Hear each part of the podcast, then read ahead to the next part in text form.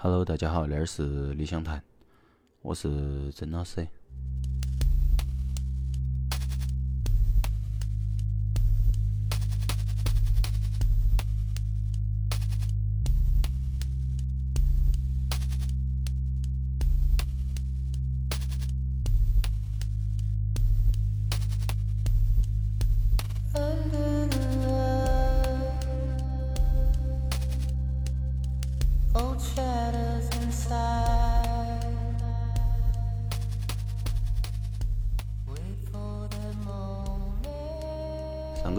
停更是沉迷于打游戏，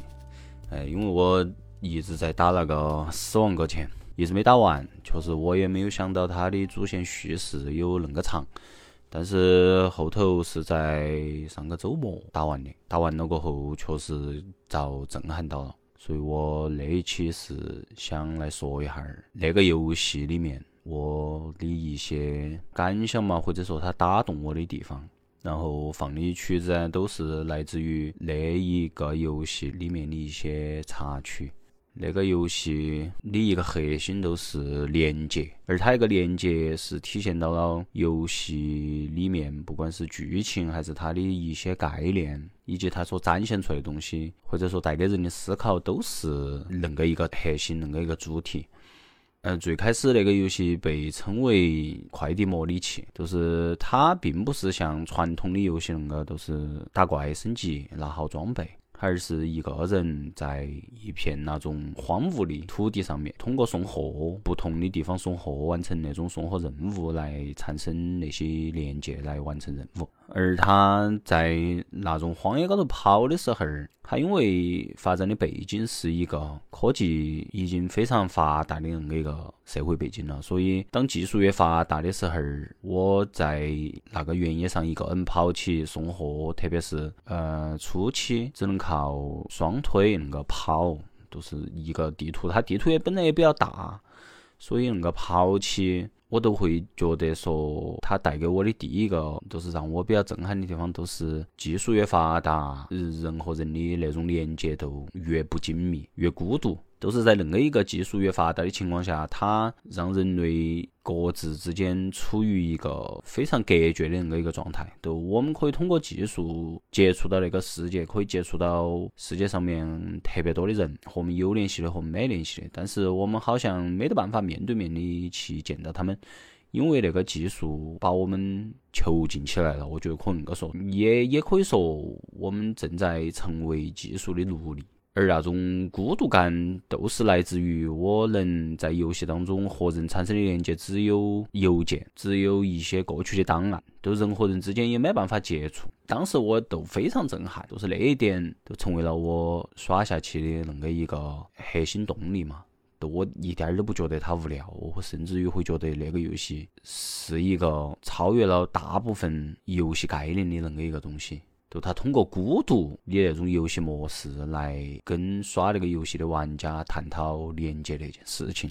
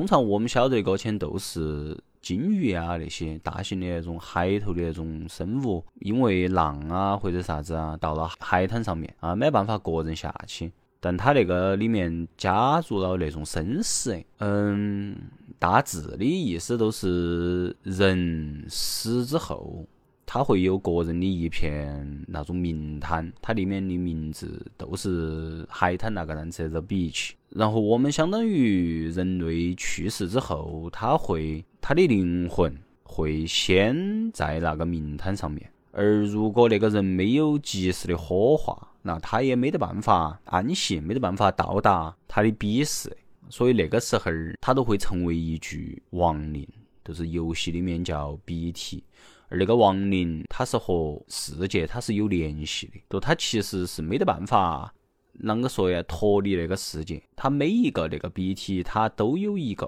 脐带和那个土地是连接起的，它对那个里面的那种反派。就是我们在送货的路上会碰到的幽灵那种亡灵，它其实也本身是实实在在存在在那个世界上的人，但是因为他没有得到合理或者说值得让他去到彼岸的恁个一个死亡的方式，都成为了一具漂浮到那个世界上面的恁个一个亡灵。但是他也深深的连接到那个世界，所以你说他是完完全全来害人的，他也不是，他只是没得了目的地。漂浮到里面，而其实主人公在后面会得到一个武器，就是悄悄接近那种漂浮起的亡灵，然后把他的脐带给他割断。那个时候他都可以回到他的名滩，然后往他的彼世那个走起去。它里面探讨的那种生死的那种连接，是一个极其，我觉得算是比较庞大的那个一个哲学观念。本来生死那种大话题都没得办法谈完或者谈清楚，而人生的时候都是一个有具象的那个一个肉体和那个世界是有联系的，所以灵魂和肉体是在一起的。而死之后，肉体会腐烂会啥子，但是它依然会通过它的灵魂和那个世界连接到一起。还有就是它里面的那个时间雨。遭那个雨淋了过后，所有东西都会加速它的一个进程啊！那个东西真的想象力太丰富了。都虽然它只是一个对主题的那一个衬托，对它的核心的那一个衬托，都加速了那个世界上面的一些设备的老化，恁个都可以去修建新的，也加速了所有的植物它的一个生长周期，那它的所有的自然规律都会因此而变化。而那个游戏里面的人，他们都在主动的去想了解那个变化，并由那个变化得到一些东西。对自然现象的那种设计，真的是非常非常的打动人。在那个之前，真的是一点儿都没有想过可以让雨变成那种加速那种周期、加速时间周期的那么一个东西。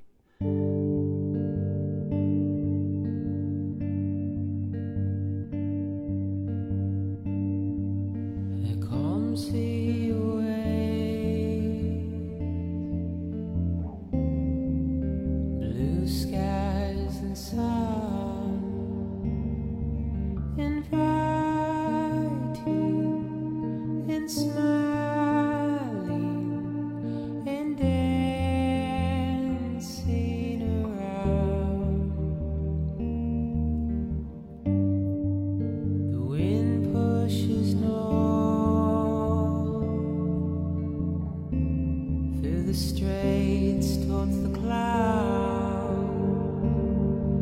The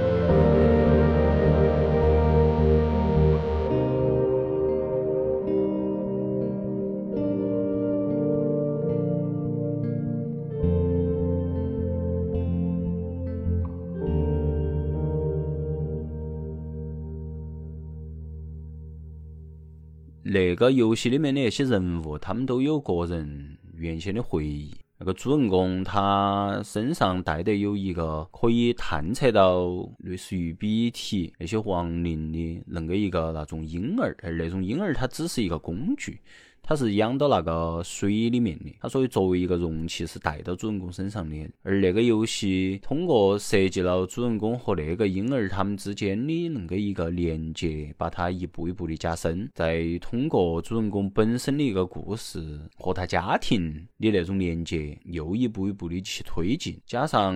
主人公在整个游戏里面，我们送货的目的是为了让那些地方的。那种网络可以联系上，都大家可以共享一些资料，可以做研究，啥子都一切都是围绕到我们说的那个核心、那个连接的那个上面来进行的。而它游戏最后也点了题，说是人与人之间是连接才造就的。那我也想到，都是我们上高中学的一个。一个非常基本的一个哲学观念吧，就是人是联系的产物，他不能完全孤立于某一个东西。哦，对头，他还有那个主人公和他的回忆之间的那种连接，他最后晓得了他的身世，呃，包括他去到了其他人的那个名单去推进那个游戏，全部全部都是建立到那个连接那个核心的主体上面，甚至于最后那个游戏在玩的时候。都是不停的在对话，不停的在和他的亲人对话，来了解那个世界，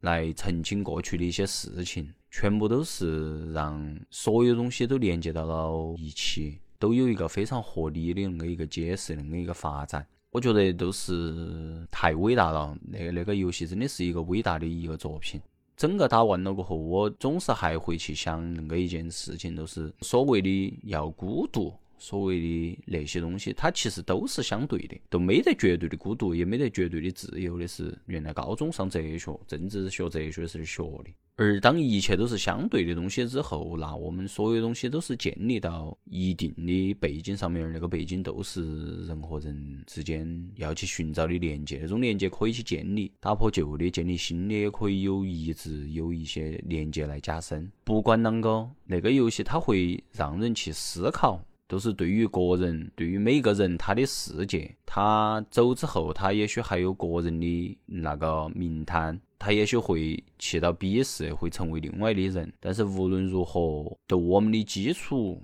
都是联系，都是一个人和他周围所有东西、所有人之间的联系，那种羁绊。都是一个非常非常基础核心，但是它通过恁个一个复杂的，甚至于后头还有反转的游戏，把它展示得特别的清楚。所以那个游戏其实都是我觉得，如果大家能够嗯有时间耐下性子去打的话，我我觉得它是一个非常非常好的、值得你们去耍的那么一个游戏。整个代入感非常强，不会认为说那个游戏哪点是废话，或者哪点是需要快进。就它的所有文本我都是挨着都看完了的。里面会讨论很多科学的、很多哲学的，而它里面的那些歌也是和它整个游戏的那个大背景都是非常贴合的，都是呈现了一个孤独。就大家在听那些歌的时候，其实你们都可以想象一个人都跑到一个那种原野上面，然后要去完成个你任务。但是你周围没得任何的人，只有你一个人，就是那种孤独感、那种空旷那种感觉。他的音乐也特别的贴合，所以我也是借到那一期，我也想放一下他那些音乐，只放那个两三首。而他那一个游戏里面最主要的听到插曲的那个音乐人叫 Low Raw。好像是冰岛的，然后说是去年去世了。他那个背景那些，你也可以想，比如说那种荒芜的土地，大家都可以想是冰岛，都差不多，都可以给出那种那种氛围。其实还有很多可以可能讨论的或者，但是我可能通过打了游戏过后，我都是想说点那些。然后那一期就那么，然后大家下期再见，拜拜。